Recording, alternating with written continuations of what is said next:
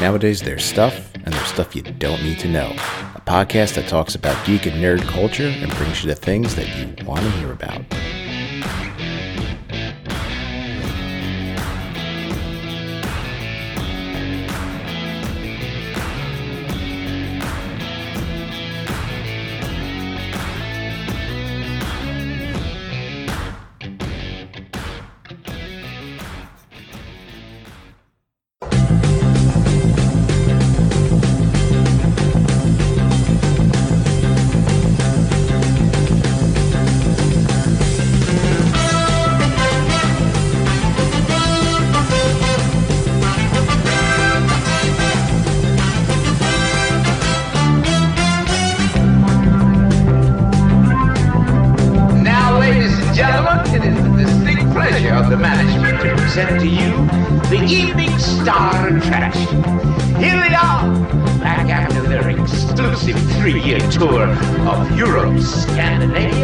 Scandinavia, subcontinent. Won't you welcome from Calumet City, Illinois, the show band of Joliet Jake and Elwood Blues, the Blues Brothers.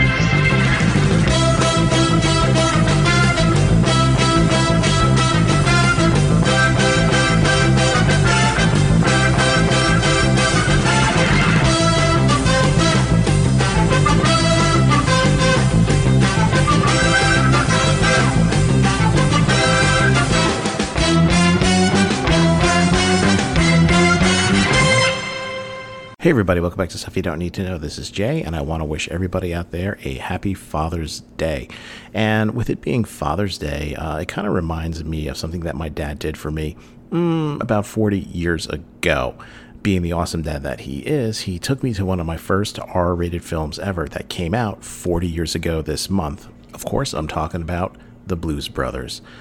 Uh, I had no idea what I was in for when I went to see this film, and all these years later, I mean, I must have seen this film at least a hundred times. Uh, I have the soundtrack. I actually still have the CD. I think I actually even still have the cassette somewhere.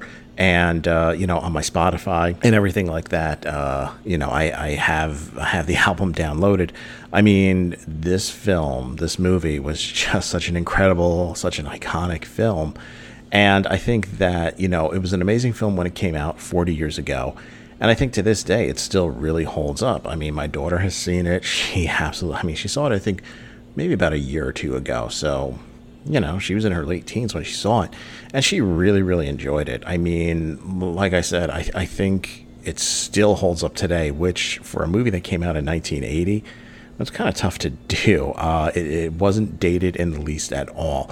So, I mean, I'm going to assume that just about everybody who's listening to this has watched the Blues Brothers film. But if you haven't, t- first of all, stop the podcast right now, watch it, then come back and listen to the podcast. Uh, please continue to listen to the podcast. But um, just really, really quick, I mean, it's the story of two brothers, Jake and Elwood Blues. Uh, you know, we learned that uh, they were raised in an orphanage. They learned about blues music from uh, Curtis, who was the janitor uh, at this orphanage. And uh, when the film opens up, we see that Jake is being released from Joliet Prison, uh, just outside of Chicago, Illinois. Uh, that's where they are from. Jake and Elwood, they are from Chicago. And, uh, you know, they decide to visit the nun that uh, ran their orphanage to find out that because of um, a tax assessment and whatnot, uh, you know, the orphanage owes a certain amount of money, uh, ten or twenty thousand dollars. I can't remember the figure right about now. And um, if it's not paid by the end of the week or the end of the month or whatever it is, the orphanage is going to close. And you know, Jake gets an epiphany shortly thereafter and realizes, you know, what his purpose is and what his mission is. Is they're going to put the band back together and they're going to save the orphanage, and hilarity ensues. So, like I said, I'm not really going to go over the plot or anything like that. I figure, you know, with it being 40 years since the film came out, let's talk a little trivia about this film. So, this was the first film that uh, Dan Aykroyd wrote. Uh, he was, you know, they, you know, John Belushi, Dan Aykroyd had created the Blues Brothers for Saturday Night Live. Uh, and in fact, before this film came out, you know, I, I mean, back then, 78, 79, I mean, I was. I barely knew what Saturday Night Live was.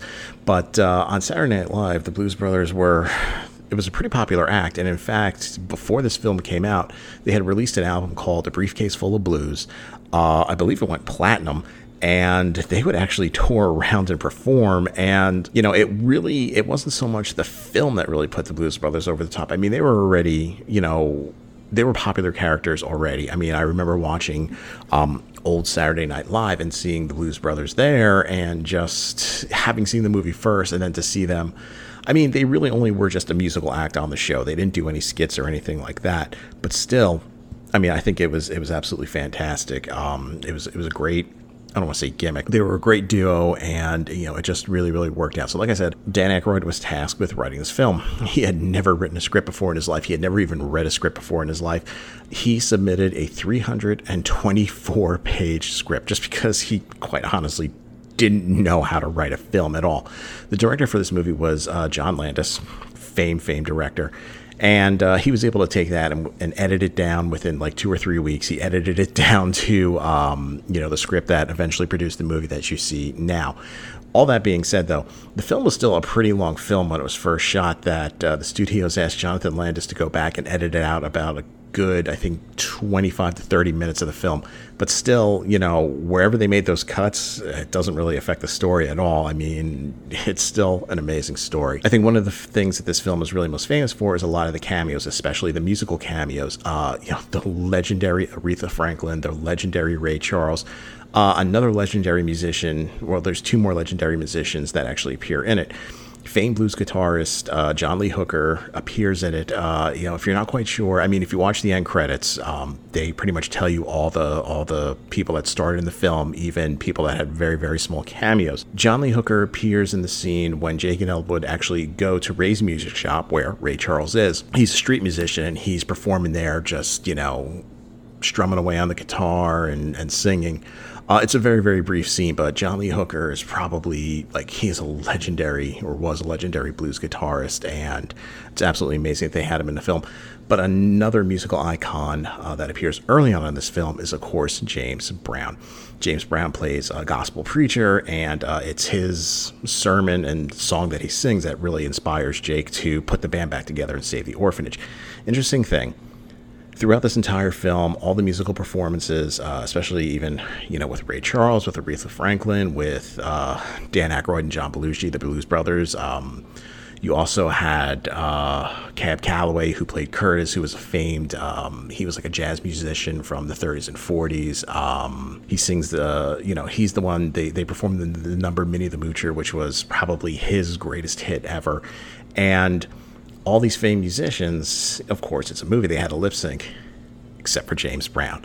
Godfather of Soul said, I'm not doing it, you know. Uh, and he actually, when you watch that scene of him in the church uh, as this preacher and, and delivering his gospel and singing, that is him. He is not lip syncing at all. Some other famous faces that you might recognize in this film, uh, playing a minor part, but she's still very, very noticeable, is a very young Carrie Fisher fresh off of you know Star Wars and you know The Empire Strikes Back, which came out the same time as the Blues Brothers.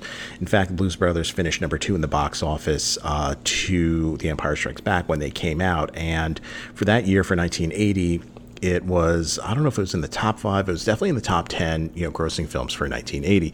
But we see a very young Carrie Fisher uh, in this. Uh, she plays uh, a woman that was sort of left at the altar by Jake, John Belushi's character, and she's coming back basically to kill him because I believe she is the daughter of the head of the Armenian mafia.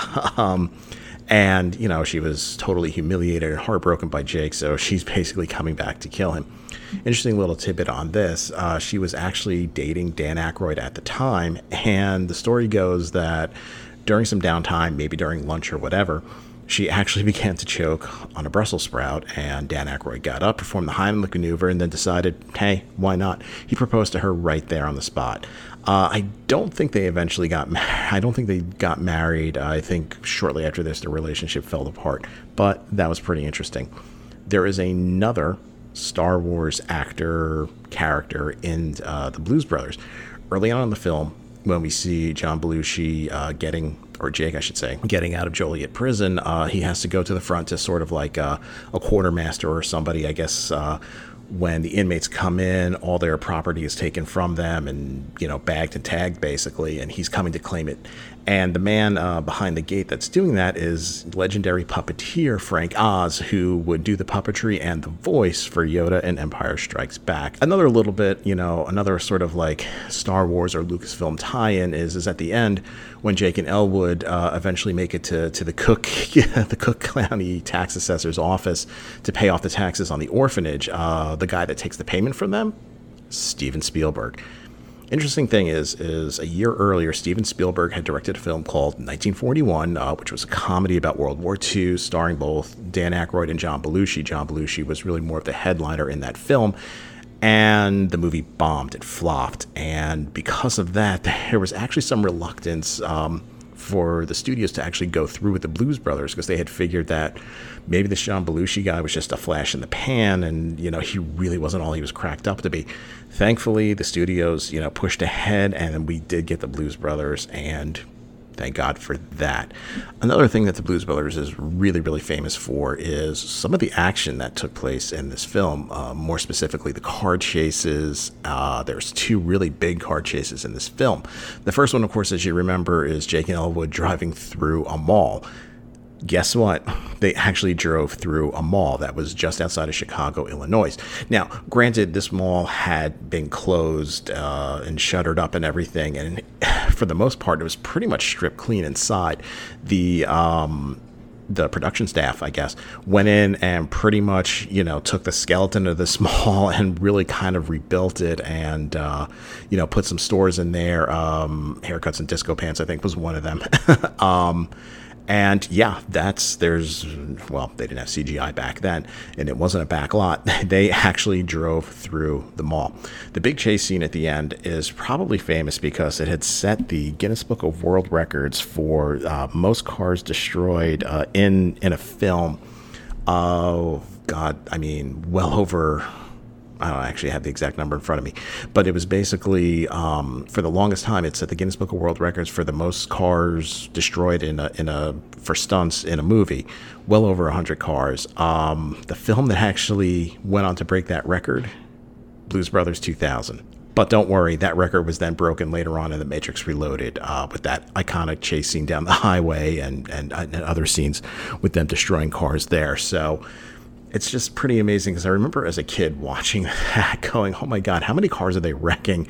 It's it's just it was it was unbelievable. From um, the state trooper cruiser going straight into the side of a truck, which led to the iconic line of John Candy getting on the radio, going, uh, "This is car. What car is this? Fifty one. Car fifty one.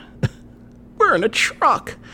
Um, it, it, it's just absolutely amazing that you know this this was a this was a time again when there was no CGI clearly, you know, this film was shot, you know, in and around Chicago, so this wasn't a back lot. So all these chase scenes, you know, down the highways and going into Chicago and through Chicago, and I have family members that do live out there, and I have gone in Chicago. And let me tell you something. I think, you know, or I should say, I thought my daughter goes to school in Boston, and I always thought, driving wise, it's a bit of a crazy town. The way the roads are laid out, the twists and turns and whatnot try navigating around Chicago. Um, they have elevated streets there. So you'll be on a street, uh, like they talk about Lower Wacker Drive.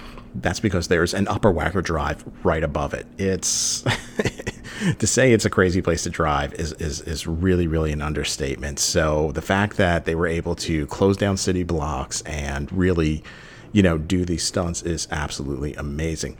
Speaking of that and seeing that big chase, uh, you know, eventually they do make it into Chicago. They do make it to, you know, the federal building to go to pay the taxes. And that's when we see the police, the state troopers, the National Guard come in. That scene alone cost back in 1980 close to $4 million to, to film, uh, you know, with extras playing the troops and uh, the helicopter flying in and whatnot. So, you know, the interesting thing is, is when this movie was made, it was originally given a budget of about $12 million. And I think at some point they told that to John Landis, and he kind of turned to the studio and was like, uh, yeah, we've gone well over that. They actually doubled that. They, they spent close to $24 million, but it's okay because worldwide it made close to $200 million, I believe. That's back in 1980. So that's absolutely amazing because this film was not just a success here in the United States, it was pretty much a success worldwide, which is a good thing considering how far they went over budget. Uh, you know, speaking of helicopters, early on, um, like I said in the beginning, we see Jake getting out of prison. And the way the film kind of opens up, it's like a helicopter shot, almost like a helicopter shot coming in into Chicago, going over the prison. Here's the thing they filmed that scene inside the prison, which was fine. Obviously, they got permission to do it and this and that. One small problem. They didn't tell the guards. They didn't tell the guards that this was happening. So when they saw a helicopter coming over, they didn't know what to make of it. They actually started firing at it. So that really could have been a disaster right there. But thankfully, it was all straightened out. Like I said, um, you know, a lot of like iconic uh, people, you know, musicians and actors were in this film. Uh, I remember this for me being one of the first times that I saw John Candy on screen. And again, he has a very, very small part in the film, but it's it's a pretty noticeable or a pretty notable part, I should say, uh, where he kind of plays the parole officer for Jake. And of course, Jake right away violates his parole. So John Candy is hot on the trace. Um, there's other, you know, small cameos and things. Uh, famed supermodel from the 60s, Twiggy, makes an appearance where uh, Elwood actually meets her at a gas station and sets a date with her later that night. He, of course, doesn't make it because he's got to go pay those taxes. The, the, the music in this film was absolutely amazing. And, and, I think what was great about it is the fact that one of the one of the one of the things, excuse me, that the studio was a little reluctant to to do with this film uh, was was the fact that you had, you know, like a Ray Charles and a James Brown and Aretha Franklin, who are, I mean, legendary musicians, but their worry was like, well, it's just not really contemporary. They were actually going to replace Aretha Franklin with the disco group, and I don't know their name, but basically the ones that sang the song Car Wash they wanted to do that, but John Landis fought for it. He's like, no, that that is totally against the vibe of this film. Nothing against those guys, but that's not what we're trying to do here. Thank God that scene in the diner uh, stayed in with Aretha Franklin singing Think, which was probably one of the highlights of the film. Probably next to Jake and Elwood singing with Ray Charles and Ray's Music Shop. Again, the music in this film is legendary. Like I said, I have the soundtrack. It is it is an amazing soundtrack. It's probably one of the best uh, soundtracks out there for a film. Guys, thanks for listening. Do me a favor, head on over to Instagram. Stuff you don't need to know is there. I post pictures about the content that I talk about. This is Jay, and I'll talk to you guys later. Yeah.